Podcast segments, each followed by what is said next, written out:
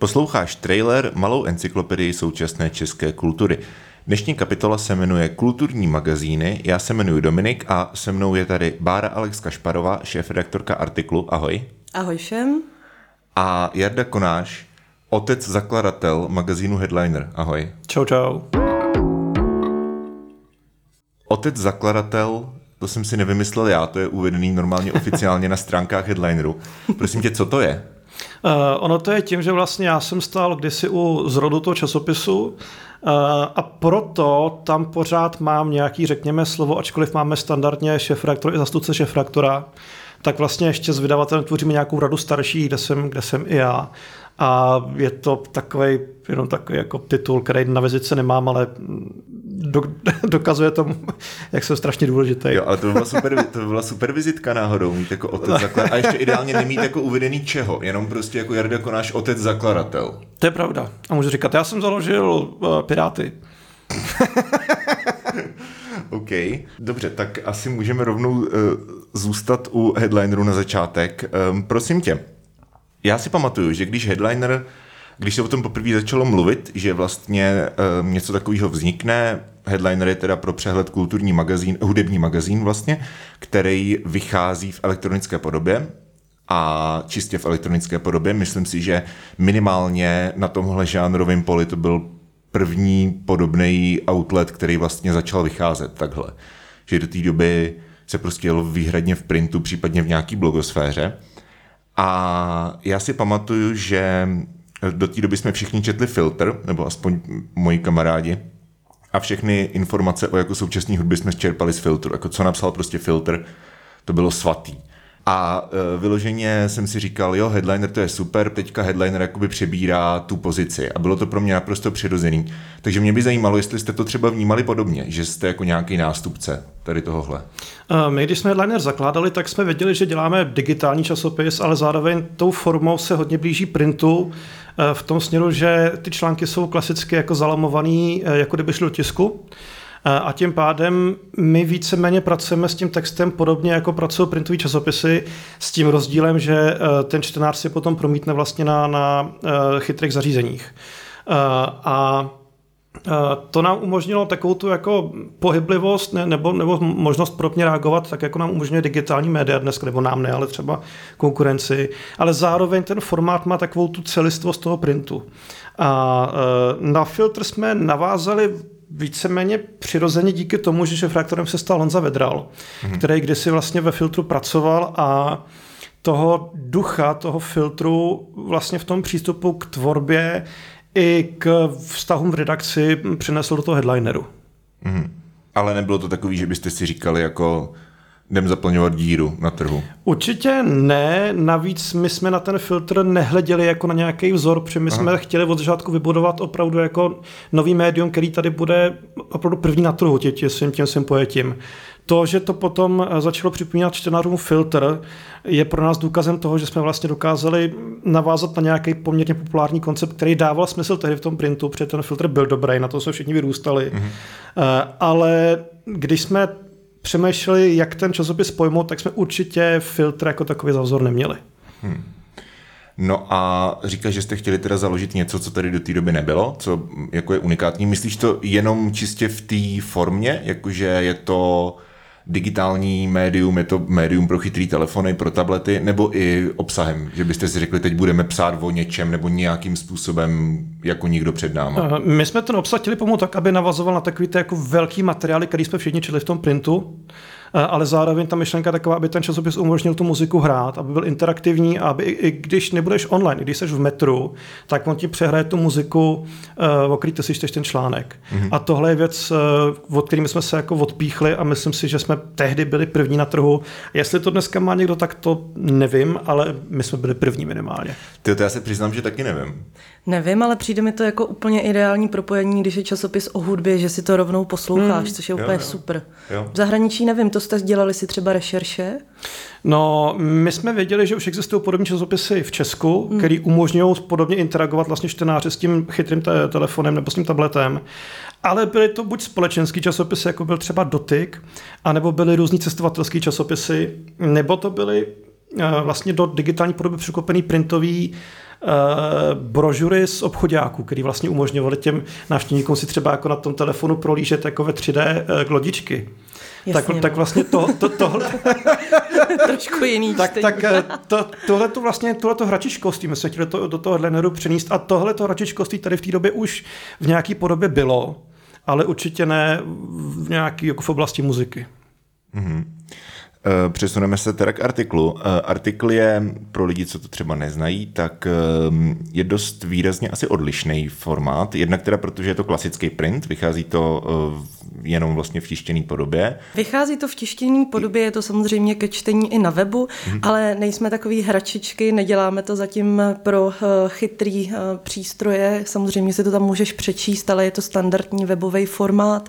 Stejně tak eh, používáme všechny další komunikační kanály, jako je Facebook a Instagram, ale stěžení je samozřejmě ten print, protože prostě pořád ho máme rádi držet tak. něco ve svých rukou. Tak to myslím, no, že prostě když se s někým bavíš o artiklu, tak tím máš na mysli prostě ten časopis, časopis který držíš v ruce. tak papír, offset mm. a typickou vůni a obsah. Jo. A zatímco headliner je orientovaný primárně na hudbu, tak u artikulu to tak není. Že jo? To znamená, že pokud to téma uh, celého podcastu je kulturní magazíny, tak uh, řekl bys, že artikl je jako nějak všekulturní? Všeobjímající. v rámci jednoho měsíce eh, se snaží nějakým způsobem tu kulturu předat a ty rubriky jsou vlastně zacílený na všechny žánry, to znamená, je tam jak výtvarný, vizuální umění, je tam literatura, eh, film, divadlo, takže opravdu ta eh, kultura je tam reflektovaná v celý svý šíři a plus máš ještě každý číslo svoje konkrétní téma, který tím vydáním prostupuje a ke kterému jsou eseje, úvahové články nebo nějaké zamyšlení. Hmm. K tomu se ještě dostaneme, na to se těším. uh, jak se šíří artikul mezi lidi? Jako virus. Předávají si ho tajně po nocích u kostela s tajným heslem. Ne, dobře, prosím tě, tak um, když chodíš do kavárny, no. kde si dáš to svý oblíbený kafíčko, co tam děláš, kromě toho, že si poslechneš headliner na chytrým telefonu? Můžeš si vzít artikl do ruky právě v té kavárně, kde bys ho tak jako rád našel, nebo si ho vemeš na distribučních místech, kde ta daná kultura vzniká, to znamená třeba právě uh, v galeriích, v kinech, Eh, v divadlech a tak dále. Tam, kde ta kultura vzniká, o který píšeme, tam jsou vlastně artikly k dispozici. Nejsou na stáncích, protože artikl je zdarma, to znamená, že má vytvořenou svoji specifickou distribuční síť, jejíž eh, seznam těch míst je k nalezení na webu. Pokrývá to teda celou Českou republiku? Pokrývá to celou Českou Víš republiku. Víš hlavy, kolik to je měst? A, vím, že v Praze je to přes 200 distribučních míst. No v Praze, je to, v Praze Brně... je to všude, to, je, to, to, to, to všichni víme. No, to je ten virus. Ano, to, to, si, ten to virus. si hlídám. v Brně je to 50 míst a pak jsou to ještě další města, hlavně ty větší a tam jsou to obecní domy nebo galerie. Města nevím, spíš ty distribuční místa, to ti, to ti řeknu číslo města. To s tím pak už souvisí. Další otázka je, jak ty dva projekty vlastně vznikly, což uh, u Headlineru už jsme naťukli, že tam vlastně uh, tím rozpadem filtru se uvolnilo nějak do prostoru poměrně velké množství jako kvalitních, řekněme, elitních A to Elit... si rádi kluci, jako to je v pohodě. a holky. Elitních hudebních novinářů a novinářek, který se tam prostě jakože tak nějak organicky sešli a řekli si, hele, tady uh, máme ten nový koncept, jakoby číst si o hudbě a rovnou si to pouštět, to je prostě super a začali to dělat. Takhle nějak si to představuju. A ono to bylo celý jinak. No, no tak povídej. Eh, já jsem nebyl elitní novinář. No tak tebe, tebe nepočítám. Já, já elitní, jsem... elitní novináři a Jarda z hudebních masakrů. No. Tak. A já jsem dělal uh, přednášku o hudebních masakrech, jezdil jsem po republice a měl jsem i v Praze přednášku, na kterou dorazil Dany Stejskal, což je vlastně majitel firmy Optio.cz, která vydává digitální časopisy. A on za mnou přišel a řekl, že by chtěl začít dělat hudební časák a rozdělili jsme si vlastně práci na půl. Já jsem měl za úkol sestavit redakci nebo oslovit lidi eh, a nabídnout jim možnost psát o headlineru a on se postaral tu technickou podobu a vlastně o tu, o tu formu toho časopisu. Mm-hmm. Záhy během, řekněme, půl roku se dala dohromady páteřní jako část redakce, která byla schopná eh, dát dohromady, řekněme, jako slepý číslo, na základě kterého my jsme začali ten headliner tvořit a zhruba tak sedm měsíců od té naší schůzky první uh, už, myslím, bylo první číslo venku. Mm-hmm. Uh, ale vzniklo to opravdu jako tak, že jsme se potkali nějaký besedě a on mi řekl, pojď to zkusit udělat. Já jsem říkal, jasně.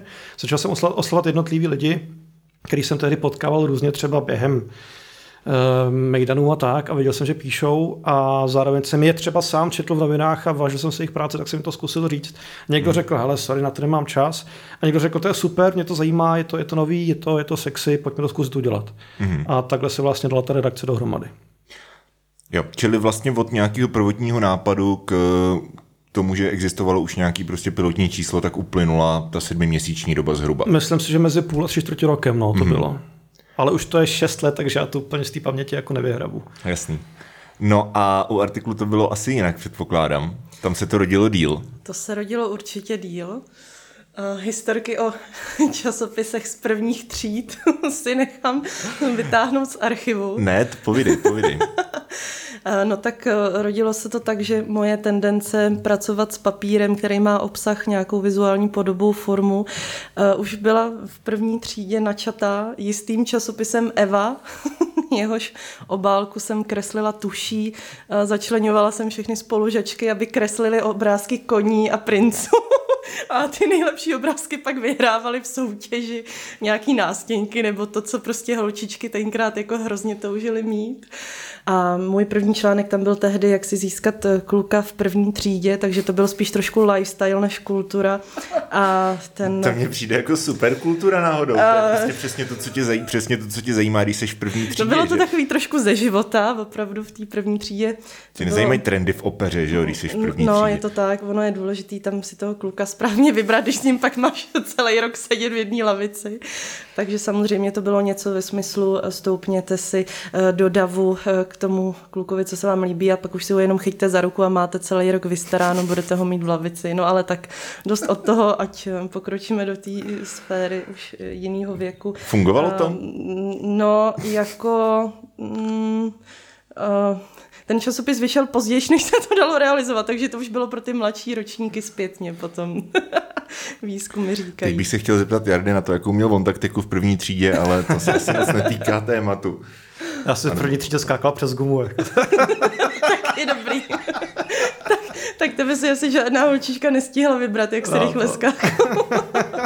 Ne, ale tak pryč od první třídy. Ehm, vlastně časopis Artikom vykrystalizoval eh, z kulturního měsíčníku, tehdy se jmenoval Kulturní pecka, byl na vybraných místech po Praze, byl zdarma a psali do něj ve směs lidi z Fildy, byl to takový volnočasový časopis, který eh, překládal nějaký názory, postoje, eh, reflektoval vlastně současné myšlení tehdejší vlastně té generace, vztahoval se ke kultuře a já jsem tehdy uh, začínala fotit, nebo začínala nějakým způsobem víc, jsem se o to začínala zajímat.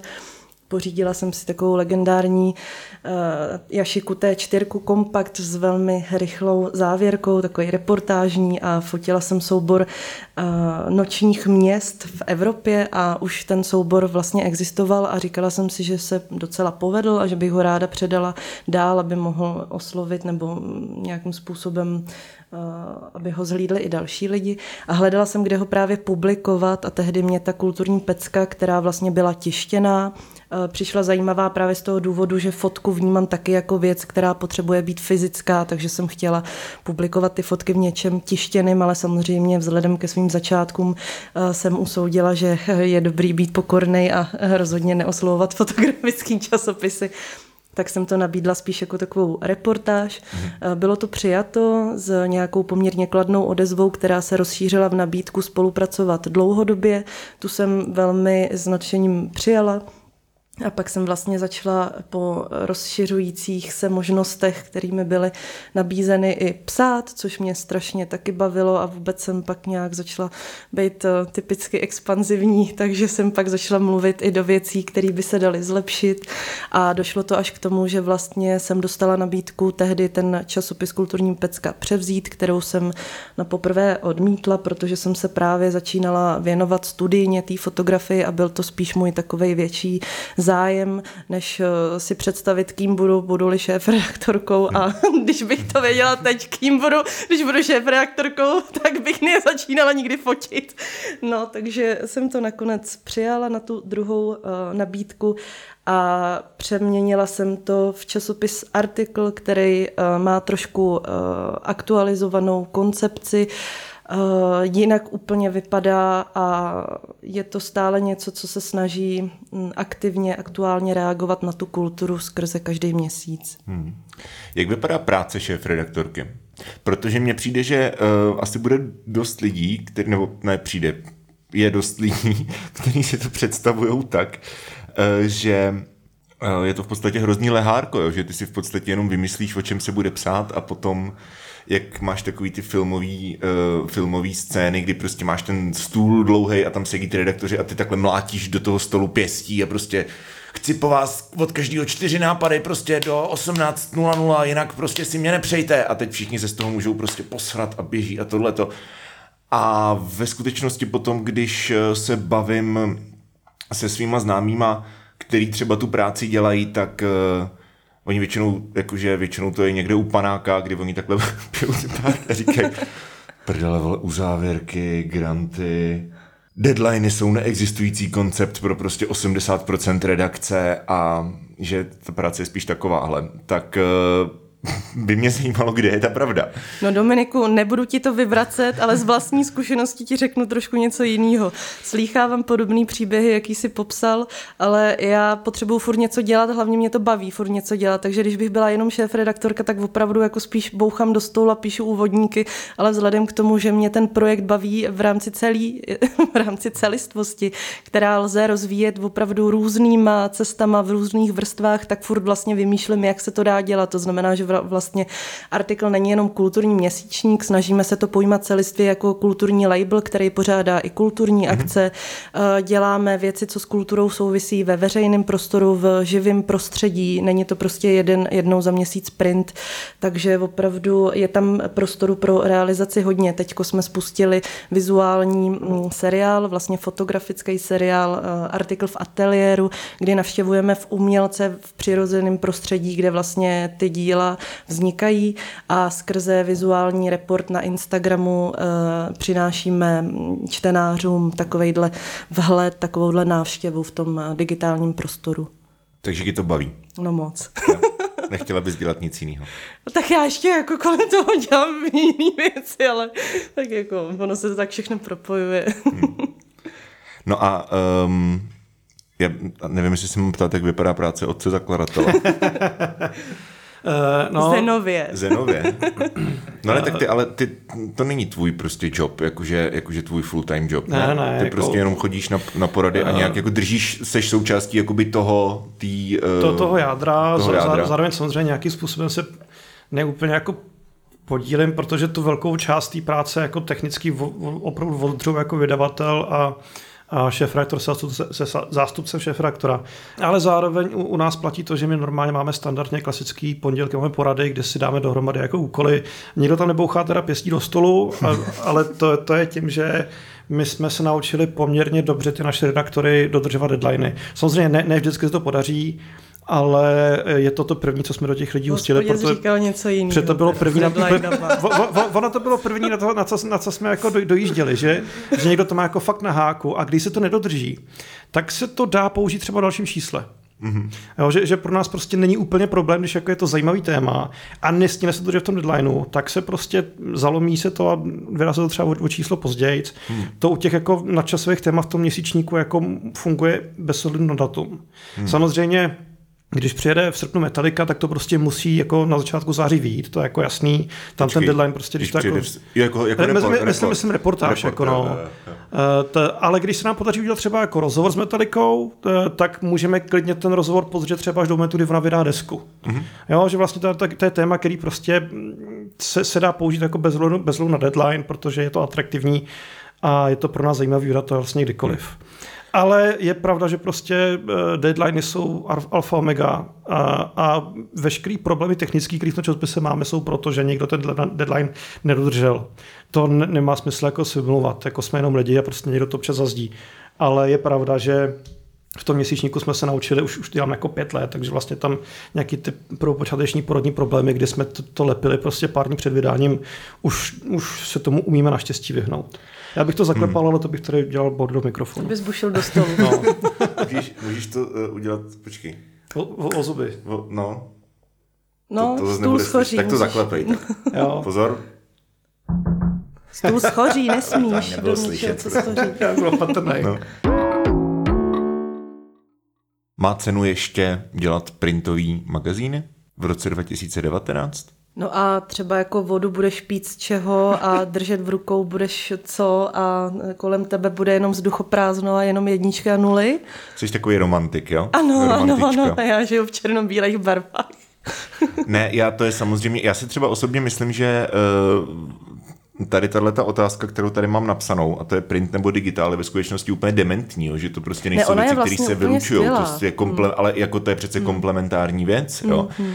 Jak už jsem vlastně no. řekla, stejně jako používáme všechny ty komunikační hmm. kanály s tím, že vlastně ten print je stěžení, protože i tím mm, nějakým způsobem pracujeme už s tím obsahem, že je to nějaká selekce, že tam nemůže být cokoliv, že prostě každý článek revidují tři korektoři a někdy i více. Jo, to znamená, je tam opravdu nějaká kvalitativní cesta k tomu obsahu, hmm. přístup, který to posunuje nad záplavu těch mm, výstupů v digitálním světě, takže myslím si, že je to otázka kvantity a kvality, kdy pro nás má smysl ten print určitě udržovat v té kvalitativní cestě, protože uh, vlastně už moc těch printů není, takže hmm. to je cesta tou kvalitou jít. Je to nějaký, mm, nějaký řekněme, psychologický přístup si myslíš, že, že ten člověk, když drží ten vytištěný um, časopis, tak uh, nějak podvědomně jako mu naskočí, že to ten obsah, který on si přečte v tom časopisu, tak už musel projít nějakýma kritériama kvality, které jsou mnohem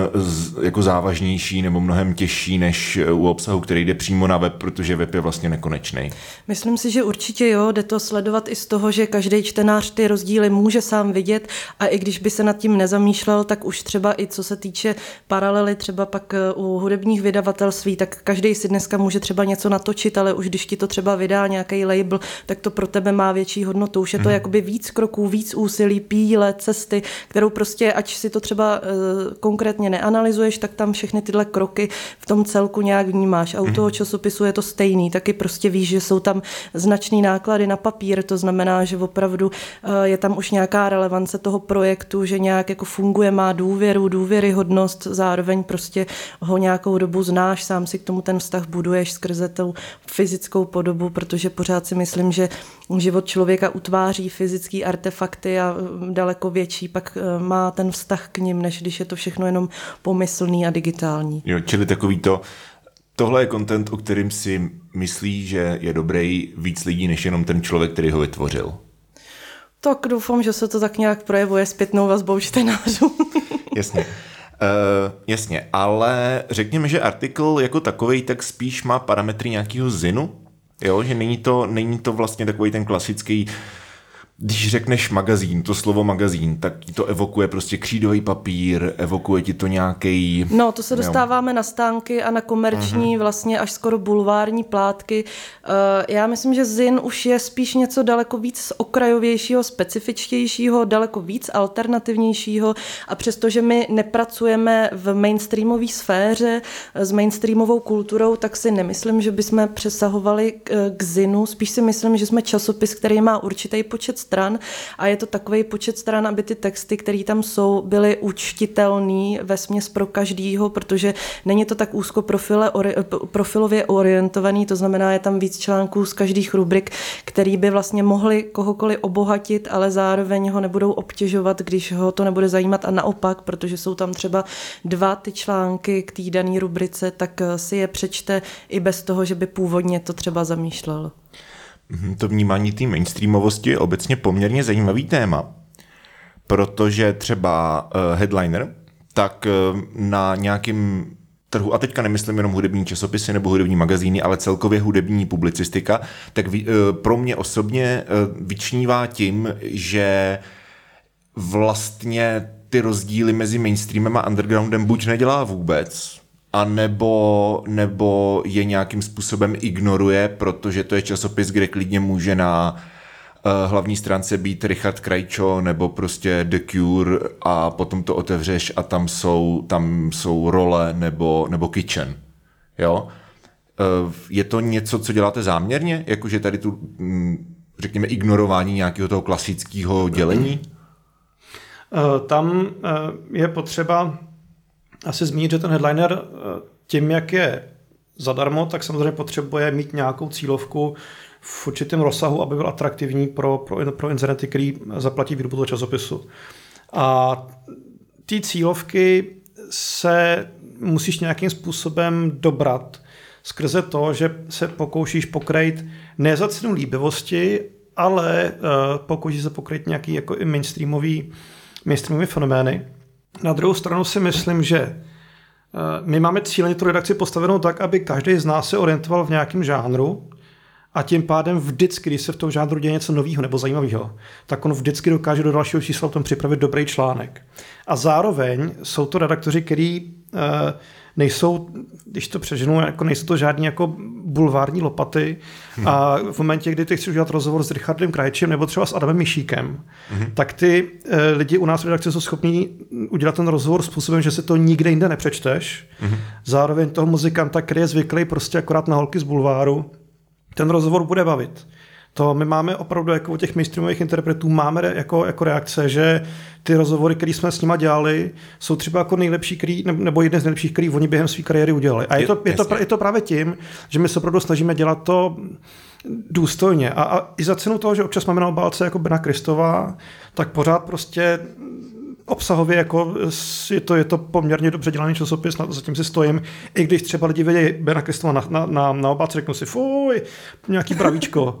To, je, to, to, to jsou reakce, které my občas jako vydáme. A vždycky říkáme, hele, tak si ten časák stáhni, to zadarmo a podívej se dovnitř prostě. A ten já člověk okamžitě jako vidí jako jiný výsledek. Že? Jo, já tomu rozumím, no, to je takový to, že prostě Skvěle vidím... to máš předsudky, no. No, no vidím to Adama Mišíka a tak to nemů... buď to jsou to předsudky, anebo je to nějaká... Zkušenost. Zkušenost, hmm. přesně, hmm. jo, že vidím Adama Mišíka, tak si říkám, ježíš, ten zase bude mluvit prostě já nevím, prostě o blbostech, protože ty lidi, za jeden no, den, no. protože ty lidi se ho ptají na blbosti jo, jo, jo, no. a on by třeba rád jako mluvil o tom, jak on vnímá hudbu, co poslouchá, prostě nevím, jak sklád, jak pracuje, ale na to se ho nikdo neptá, protože to jako vlastně v té úplně nejmainstreamovější no. sféře nikoho nezajímá, jo. Hmm. To znamená, že to mě ve skutečnosti přijde jako hrozně vlastně pozitivní. Hmm. Jako já jsem Adama Myšíka taky fotila a byly z toho docela pěkné fotky, které si nemyslím, že by byly typický pro Adama Myšíka, no opravdu no, záleží, no. jak to uchopíš. Eh, já, já bych tady ještě na to navázal jednu myšlenku a to je to, že vlastně ty interpreti, kteří jsou mainstreamoví, tak se eh, moc neobjevují v jiných hudebních médiích, protože jiný média se zaměřují buď na nějakou uši cílovku, a nebo Eh, jima prostě otevřeně opovrhují. A tím pádem ty interpreti se potom objevují na stránkách bulváru nebo časopisu pro, pro hospodyň, když tohle jako řeknu mm-hmm. ošklivě jako v trafikách. Vlastně, když se podíváš na ty, na ty regály, tak tam vidíš spoustu zpěváků, ale žádný ten časák nepíše o muzice. Hmm. A tím pádem vzniká ten předsudek, že v momentě, kdy ty toho samého interpreta dáš na tu obálku headlineru, tak vlastně ten člověk si říká, že to bude úplně ta sama, jako, jako ten, ten samý styl psaní ale nás baví právě s tím způsobem pracovat. Na, na, hmm. Nás baví dělat rozhovory jako s lidmi, hmm. Kristovo nebo uh, nevím, nebo Eva Farná, protože víme, že máme jako dobrý lidi, který, ten, který jako i těm čtenářům opravdu jako nabídnou úplně jiný obsah, než na jaký jsou zvyklí. A třeba časem mm, ty předsudky, které jsou i v jiných jako hudebních médiích, se trošku zbořejí, protože i tady ten mainstream jako není prostě nebo už matuš, tady je poměrně jako kvalitní jako hmm. uh, popová nebo indie popová scéna. Eh, ale bohužel prostě trpí tím, že to jako nejsou jako adepti na vinilu, že? takže vlastně hmm. nemají moc jako prostoru v těch jiných médiích hudebních. Pomáhá to třeba komerčně headlineru, že eh, když, když dáte Adama Mišíka na obálku, takže vidíte nějaký spike prostě ve staženích najednou? Uh, já jsem se domníval osobně, že to, takhle, že to takhle bude fungovat, ale pak jsme zjistili, že když se nám podaří dát na obálku třeba Idols, tak je to okamžitě jako něco jiného. Jo? A, a, a, ta, a vlastně ta obálka prostě funguje spíš je zajímavá tím, že se na ní někdo hejbe, než mm-hmm. tím, kdo si na ní hejbe. A, a vlastně t, tenhle ten přístup jako k, to, k obálce je pro headliner vlastně jako signifikantní. Je to věc, na který jsme si hodně dáme záležet, kluci na tom makají prostě jako několik dní, klidně i týdnů, kdy se musí jako, jako ta obálka složitě klíčovat. Ale my se opravdu jako, jako na, tý, na těch obálkách dáváme jako pozor. Ale e, nějakou dobu jsem žil v přesvědčení, že když tam budeme dávat Adam Myšíka nebo Bana Krestová, tak budeme mít eh, ten měsíc od několik tisíc stažení víc. Ale e, potom jsme si řekli, buďme odvážnější, zkusme dát jako menší kapely, zkusme dát jako zahraniční kapely, které tady lidi možná neznají, ale bude to prostě vtipně na ty obálce. E, a ten výsledek je takový, že já jsem se toho mýho přesvědčení zbavil a teď si myslím, že stačí, aby ta obálka byla hezká, vtipná, a ty čtenáři reagují úplně stejně. Jo, ale, ale reagují na to, že to hejbe, prostě jak na Harryho Pottera. Je to tak. Jo, jo, jo. Vždycky, když s někým mluvím, koho vidím poprvé a on říká, ty děláš to headlineru? Mně, mně se hrozně líbí vaše obálky. Všichni, když mluví o headlineru, tak začínají vlastně diskuzi o tom, jak děláme obálky, jak je to mm-hmm. složitý ty lidi přemluvit. A uh, opět, tohle je důkaz toho, že jsem žil v nějakém přesvědčení, Eh, který prostě neplatí. Samozřejmě, když je printový časopis, tak nemá tu výhodu. A tam možná ten Ben Kristo a ty Idols na obálce ten rozdíl udělají. Mm-hmm. Ale ta interaktivita toho média, tabletového ti umožní vlastně tu obálku opravdu dělat tak, že eh, když se prostě podaří, tak, tak je to pecka bez na toho, když, jako kdo tam bude. Neláká tě třeba jako um, vidět headliner na stánku? Uh... Nebo takhle, myslíš si, že je, to nějaký, že je to nějaká statusová pozice stále ještě v roce 2019? Pro nás je primární držet se toho formátu média, toho tabletového pro ty chytré telefony, protože je to věc, kterou eh, vydavatel umí, opravdu dělá roky, je na takhle zvyklý. A zároveň pro něj není úplně problém eh, dělat tištěný verze, protože my jsme dělali několik jako časopisů tištěných. Teď hmm. máme venku bestovku, dělali jsme nějaké jako mini headlinery pro, pro festivaly, takže není úplně problém jako to překlopit do printu. Tam jde o to, že ty možnosti, které jsme si my stanovili, na, na, podle kterých my to chceme dělat, jdou pouze vlastně na tom, na tom digitálu. A zároveň, kdyby jsme šli do toho printu a chtěli jsme, chtěli jsme to dostat do trafik, tak se tím rapidně zvýší náklady, protože Jasně. platíš, platíš tiskárnu Jasně. a distribuci. Jasně. Uh, a ten časopis pořád, jako já jsem to zdůraznil předtím, tím, tím, jak je zdarmo, tak uh, by asi musel být zase potom placený a to už se dostáváme jako k otázce placinu kontentu hmm. jako o muzice a už, už jsme jako by na poli, který pro nás je zatím neproskoumaný jo. a to bych jako fabuloval cokoliv, kdyby, jsme, kdyby jsme pokračovali dál v, tom, v té otázce. Hele, k tomu se ještě dostaneme. Já jsem to uh, akorát myslel spíš z pohledu, jestli třeba pro tebe osobně, jako pro člověka, který nějakým způsobem jako zakládal vlastně dost prestižní časopis, tak jestli vnímáš takový to, že mít ten časopis v trafice je pořád taková taková trošičku jako uh, statusová věc, nějaký, nějaký jako prestiže, řekněme, nějaký takový tý jako devadesátkový až jo, jako modernistický prestiže, že prostě když děláš reklamu, tak prostě nejvíc je televize. Když děláš časopis, Rozumím. tak nejvíc je trafika. Když děláš hudbu, tak prostě nejvíc je podepsat label a mít CDčko. Jasně. Tenhle jako postoj, který ačkoliv už není objektivně relevantní, protože máme jako postmodernu a internet, tak pořád nějakým způsobem lidi ho v sobě mají. Vím, že třeba v té reklamě to takhle opravdu je, jo, uh-huh. s tou televizí. Tak jestli třeba se to promítá i do tady tohohle vlastně vašeho biznesu. Hmm. Já myslím, že se to i generačně hodně mění, že vlastně ta mladší generace už do těch stánků pro ty noviny jde velmi okrajevuje a když, tak pro opravdu vybraný tituly, který i tak si čte už třeba v rámci nějaký části na digitálu. Takže myslím si, že ty stánky jsou spíš taková jako původní forma, jak vlastně ty noviny, časopisy distribuovat a vlastně taková vlastně nejsnažší forma toho, jak to ve velkém na jedno místo dát k dispozici. Na druhou stranu, jako bez ohledu na to, co je za generaci a kolik těm lidem je, tak vždycky budou chtít mít něco prostě na záchodě, že jo? Jasně, no, když se tam uh, chceš zavřít v klidu si číst, viď? Na, třeba, na to se třeba zamknout já na třeba, záchodě. Já mám na záchodě štos artiklů, mám vedle toho mám štos filtrů a vedle toho mám štos komiksů s Garfieldem. A vždycky podle toho, jakou mám zrovna náladu, tak si jako vyberu prostě to, to médium. A ty artikly teda kradu z kavárny, to se přiznám. Že no to si vem, to si to je takhle určený. Můžu, můžu, no, jasně, to můžou to lidi dělat. to je ideální, když se je právě berou a ty artikly tam nezůstávají a já pak chodím na ty návštěvy a vždycky tam nějaký ten artikl na tom záchodě najdu, tak si říkám, hm, správně, správně. Cítíš hrdost? Eh, no, zvlášť na tom místě je mi líp najednou, je mi obecně líp na tom záchodě pak. Když přijdeš prostě, že přijdeš prostě k někomu úplně náhodně na hajzle a připadáš si tam jako doma, protože tam je tvůj časopis a říkáš si jako, hm, tohle jsem psala, zatímco sedíš No, no Zatím, zatímco ty alfa vlny krásně Al... tam proudí, tak... Takové uh, párování vysokého s nízkým, to je. Jo, tak samozřejmě člověk by se neměl vymezovat a je pravda, že na toaletě se čte skvěle, protože vlastně víš, že to je místo, kde tě nebude aspoň pár chvil fakt někdo rušit. To je pravda. No.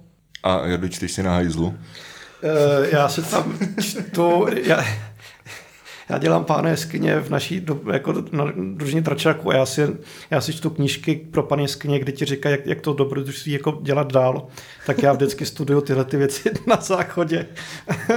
se nedivím, že studuješ někde, kde tě nikdo nevidí. Ty vole. Ale ne, já zase jako hodně čtu, já, hoď, já jsem zvyklý číst jídla. U obědu, u večeře, jo. já se nenajím bez, bez časáků, bez novin jako na stole. Mm-hmm. To je zlozvyk, nevím, kde se vzal už od dětství. A no, vědci tam... zjistili, že to zrychluje metabil, metabolismus. Fakt? No, no, no. no. A, no, pro, proč jsem furt tak tlustý? Teda, no čteš furt málo. Počkej, ale to, otázka je, jak bys byl tlustý, kdybys nečet? Jo, no, to je pravda, no, jo, jo, Aha. jo, jo, byl bych, byl bych Jabba the Hutt, no, jasně. Myslíš, jako sklenice je poloprázdná, víš co? Jo, jo, jo, jo. Ty jsi říkala, že každý artikl má téma nějaký, eh, který, eh, ke kterému se před, eh, předpokládám teda nějak snažíte přiohýbat vlastně veškerý content, kromě nějakých úplně takových těch nejpravidelnějších rubrik. Hmm. A jaký je současný téma? Rubriky jsou vlastně všechny pravidelné a vždycky tam je to téma, který prostupuje daným vydáním a teďko jsme poslali právě dnes do tisku číslo s tématem klid, Klid. který oh. už za pár dnů bude prostupovat všema distribučníma místama, kavárnama, divadlama, barama, galeriema a tak dále, což původně byl plán trošku vycházet z té sprostý okurkový sezóny a trošku si dát tak jako nohy na stůl, ale vzhledem k tomu, že prostě to hold opravdu já nedokážu moc a to, hmm. ta zdánlivá představa klidu ve mně vzbuzuje takový to získání času navíc, protože všichni ostatní ty nohy na stole mají, tak jsme začali pracovat na redesignu layoutu, to znamená svlíkáme starý eh, škrábavý kousací svetr, trošku provzdušňujeme sazbu, děláme věci, které pro čtenáře na první eh, podívání nebudou jasně zřetelný, ale na čtení by měly být eh, tak znatelný, že se bude vlastně artikl číst ještě o mnoho lépe, mnoho komfortněji.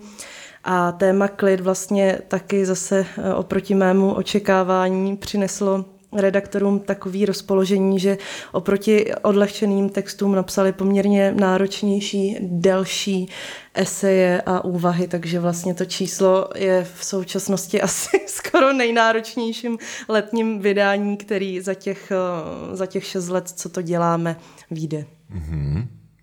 Jardo? Ano. Kdybys měl, kdybys měl napsat článek na téma klid do headlineru, tak co by to bylo za článek? Uh, je pravda, že my v headlineru takhle to nemáme vždycky hozený jako tematicky, uh, ale když bych bral v potaz hudební stránku, tak bych mm-hmm. zaměřil, zaměřil třeba na severský songwritery, mm-hmm. nebo třeba na uh, německý ambient. Mm-hmm. Uh, a kdybych chtěl něco, co se bude líbit každému jako odlehčený čtení, tak by to byly nějaký eh, reportáž nebo historky z chillout zone na festiácích nebo vlastně nějaký jako dojmy z toho, v letě všichni redaktoři jsou jako na festiácích a, a muzikanti taky, mm-hmm. takže vlastně by mohla být nějaká anketa, jak si užili vlastně ty festivaly v rámci toho klidu, když nebyli buď uh, ve VIP baru nebo na stage. Takže z toho by se slepil nějaký téma klid, když to takhle jako... To je super, to, to, je, to je ve skutečnosti dost dobrý nápad, si myslím, akorát, že... Uh... Já se tady píšu a po, já, teď půjdu já, na poradu a tam já, to rovnou... Akorát, akorát tady jako jediná věc, která mě napadla, jako takový otazníček, tak je, že ty lidi bys musel nabrýfovat předem, aby do té chillout zóny vůbec šli. Jo, aby nebyli furt v tom Aby nebyli baru, furt no. prostě v tom, v tom, jakože v tom výrudění. Jasně. Že třeba jsem byl teďka čtyři dny na Colors a jako jediný, co splňovalo téma Klid, byl koncert Olafura Arnalce, který jo. byl teda super, by the way. To jo, těch severských písničkářů. Ano, ano, ano. Ale jako, že bych se flákal v chillout zóně, to zase jako úplně nedá říct. Hmm, to nevím, hmm. co bych ti tam třeba napsal. Uh, no, tak bych se jich zeptal na jejich historky s kocovinou. to taky není klid, ty vole. Opak, Dobře. Um... Tak půjdeme úplně jako na úplný jako jádro věci a bude, uděláme anketu, v kolik jste na festivalu zažili, že ráno začal klid a mohli jste jít spát. Třeba o půl šestý, o půl sedmý. Uh, wow, to jsou ty vole, ty teďka ze sebe úplně sypeš jako objektivně strašně dobrý nápad. Chceš ještě pokračovat? Uh, ne, ne, to, ne, to je dobrý. Ale tak ty vole, za jedna. Super.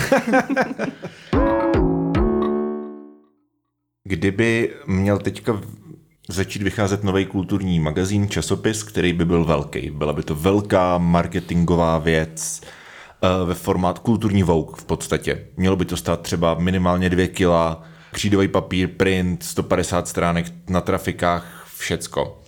A bylo by to jako o kultuře. Co byste museli vy konkrétně najít vevnitř, abyste si to koupili, nebo abyste o tom uvažovali? Já bych tam primárně chtěl najít texty od lidí, kteří mě zajímají. To znamená, že bych tam chtěl přečíst si články od skutečně profesionálních uh, hudebních novinářů, který se nebojí jít ven se svým názorem, místo toho, aby furt jenom přitiskovali, uh, přitiskovali tiskovky a ptali se kapel na, na zbyteční otázky, tak si myslím, že tohleto zkušený jako už hudební novináři umějí a ty bych tam vyhledával. A zároveň bych tam vyhledával exkluzivní jména, který vím, že jinde ten rozhovor nedají. To znamená třeba plácnu, byl tady Liam Gallagher na metronomu, který nedává rozhovory a kdyby to zrovna ten hudební vouk jako dostal, tak abych za to byl ochotný ty dvě stovky jako zaplatit. Mm-hmm. Takže, takže vlastně jména na obou stranách. Mm-hmm. Jak spovídaný, tak vlastně redaktor.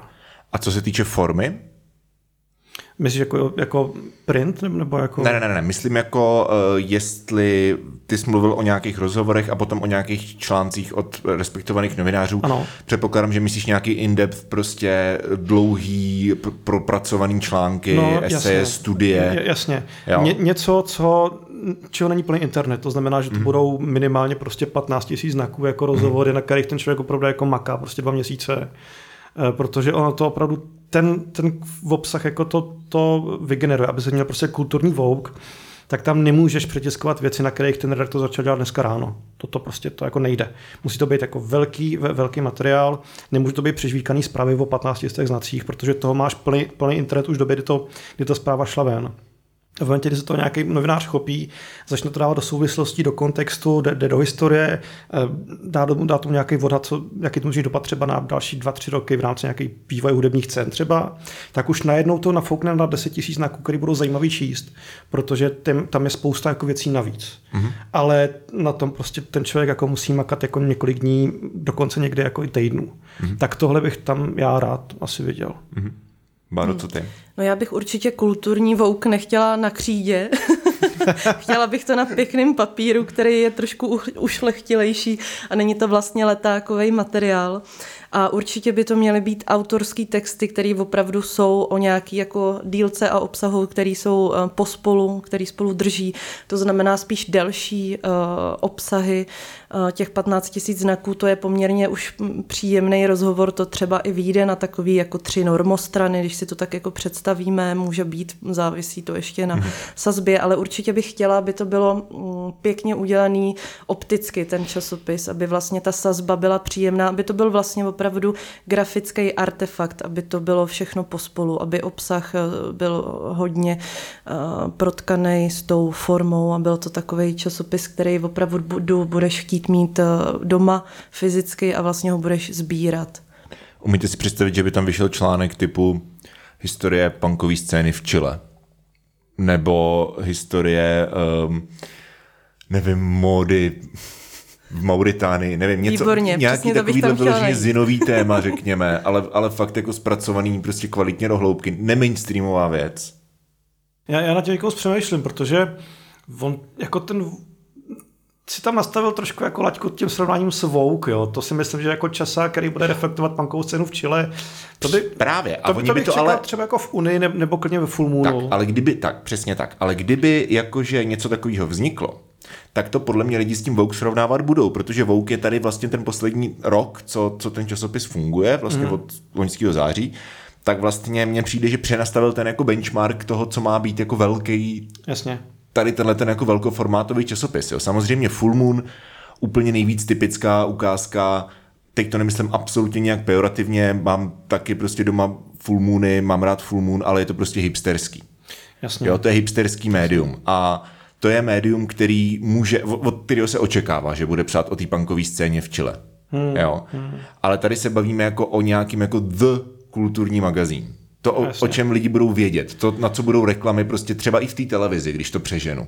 Mně vlastně přijde skvělý takhle okrajový téma zařadit do něčeho, co cílí spíš na masy tím, že to vlastně bude fajnšmekrovský a velmi okrajový, tak vlastně to obohatí toho člověka, co by se k tomuhle běžně nemusel dostat, protože právě by to našel spíš v tom médiu, který se uh, už jako zaměřuje tímhle tím okrajovějším um, směrem. Mm-hmm.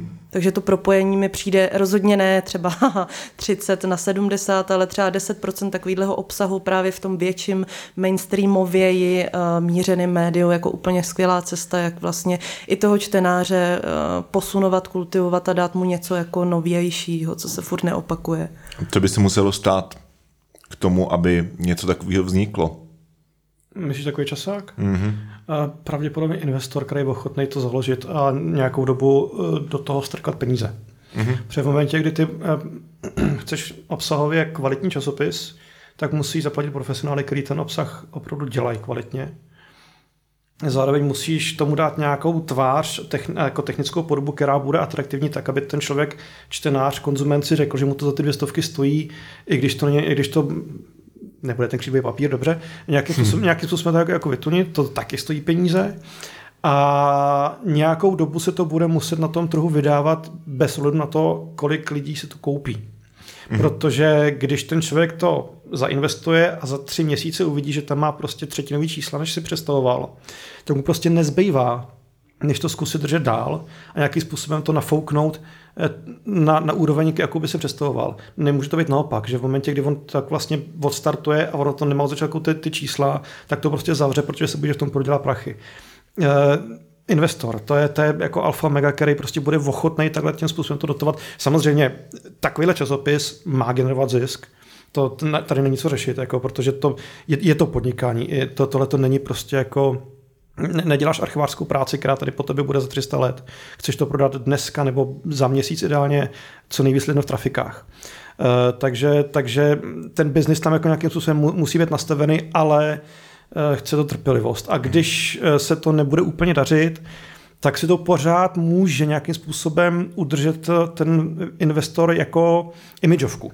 Mm-hmm. A to zase jsme jako trošku někde jinde, jo, že vlastně tomu člověku se pro, jako vyplatí, pokud je to nějaký, řekněme, jako velmi bohatý člověk, tak se mu vyplatí do toho jako dotovat nebo strkat nějaký prachy za cenu toho, že on je ten, který prostě vydává český kulturní vouk. Do portfolia třeba, jakože podporuje. A, a on, on, ono mu to jo, jako jo. opravdu otevře jako dveře, dveře v rámci něco jako takovýho, Něco takového, jako když si šejci kupují fotbalové kluby.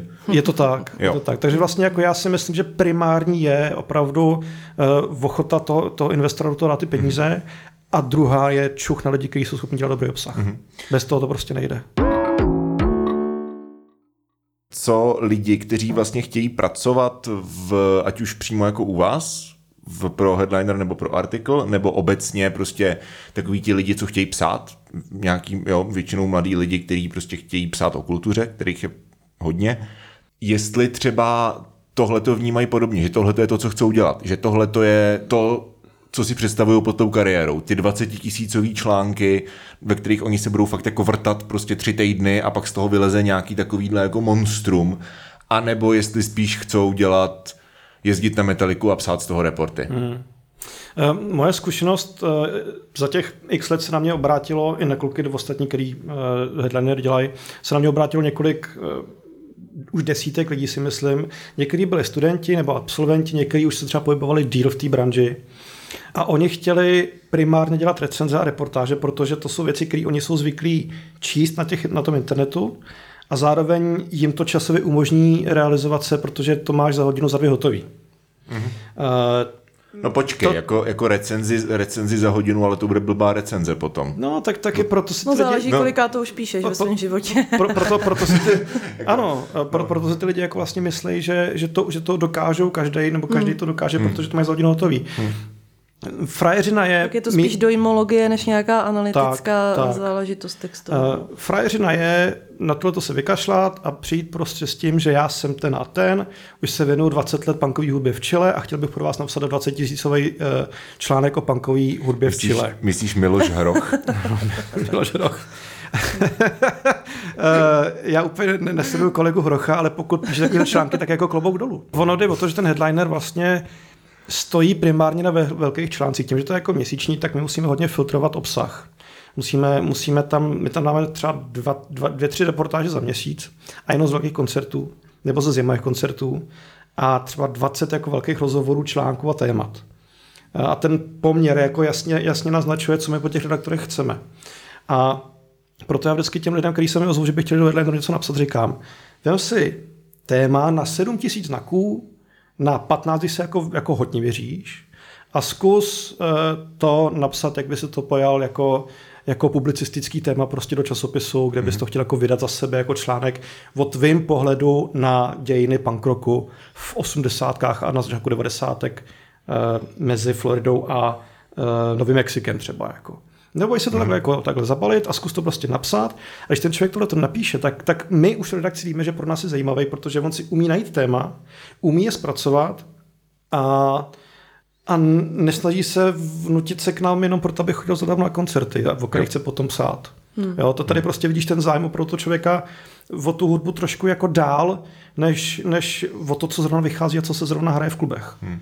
A tohle to je právě jako podle mě celkový základ jako dobrýho hudebního redaktora. Hmm je prostě odpoutat se o to, co se děje teď a tady a chtít o tom psát a reflektovat to a nějakým způsobem se zajímat celkově o muziku, dávat si do kontextu, do, znát historii a um, umět číst ty trendy na, na scéně mm. a podobně a z toho potom jako dělat, dělat nějaký výstupy velký ideálně. Mm. Jako vycházet, vycházet z toho, že on sám o sobě prostě má nějakou erudici a není to jenom, že před kapela no. rozehřála sál. No, no. jako v momentě, Pivo bylo drahý. V momentě, kdy někdo prostě pošle jako reportáž, přijeli ty a ty a hráli ty a ty písničky a na basu s nima hrál místo z basáka konc nový týpek. Jako to, to, to, není reportáž, kterou by si ty vedle jako měsíčníku chtěl číst, protože ona vyjde hmm. třeba 14 dní potom všem, co, co, už, co už budou jako hmm. na internetu ty reportáže. Jako, hmm. jo. A my, my, v tom případě tu reportáž musíme pojat jako tro, trošku jinak a tak, aby těm, těm lidem stálo za to si tu reportáž přečíst i po těch třeba třech, třech týdnech od koncertu. Hmm. Když je to měsíčník, tak tam prostě takovýhle prodlevy občas jsou. Hmm.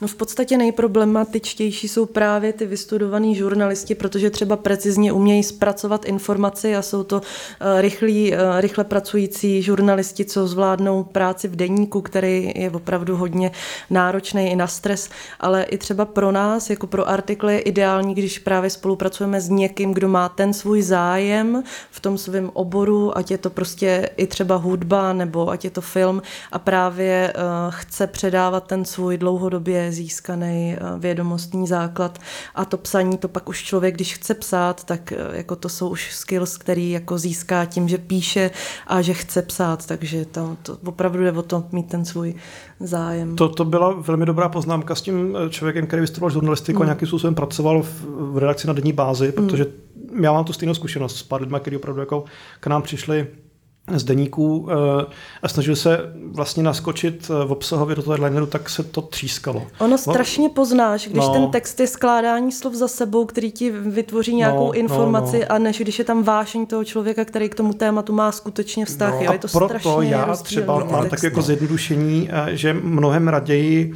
než novinář říkám publicista, mm. protože tak. to v okamžitě vlastně jako je úplně jako jiný jo. styl práce s tím, mm. s tím, jak on, on do toho média přispívá. Určitě, Přesně, jako je, je, že je žurnalistika a žurnalistika, že prostě takový ten kvalitní jako denníkový žurnalista bude mít úplně jiný skillset, Jasně. než prostě investigativní žurnalista nebo, nebo publicista. No, Rozhodně. chápu.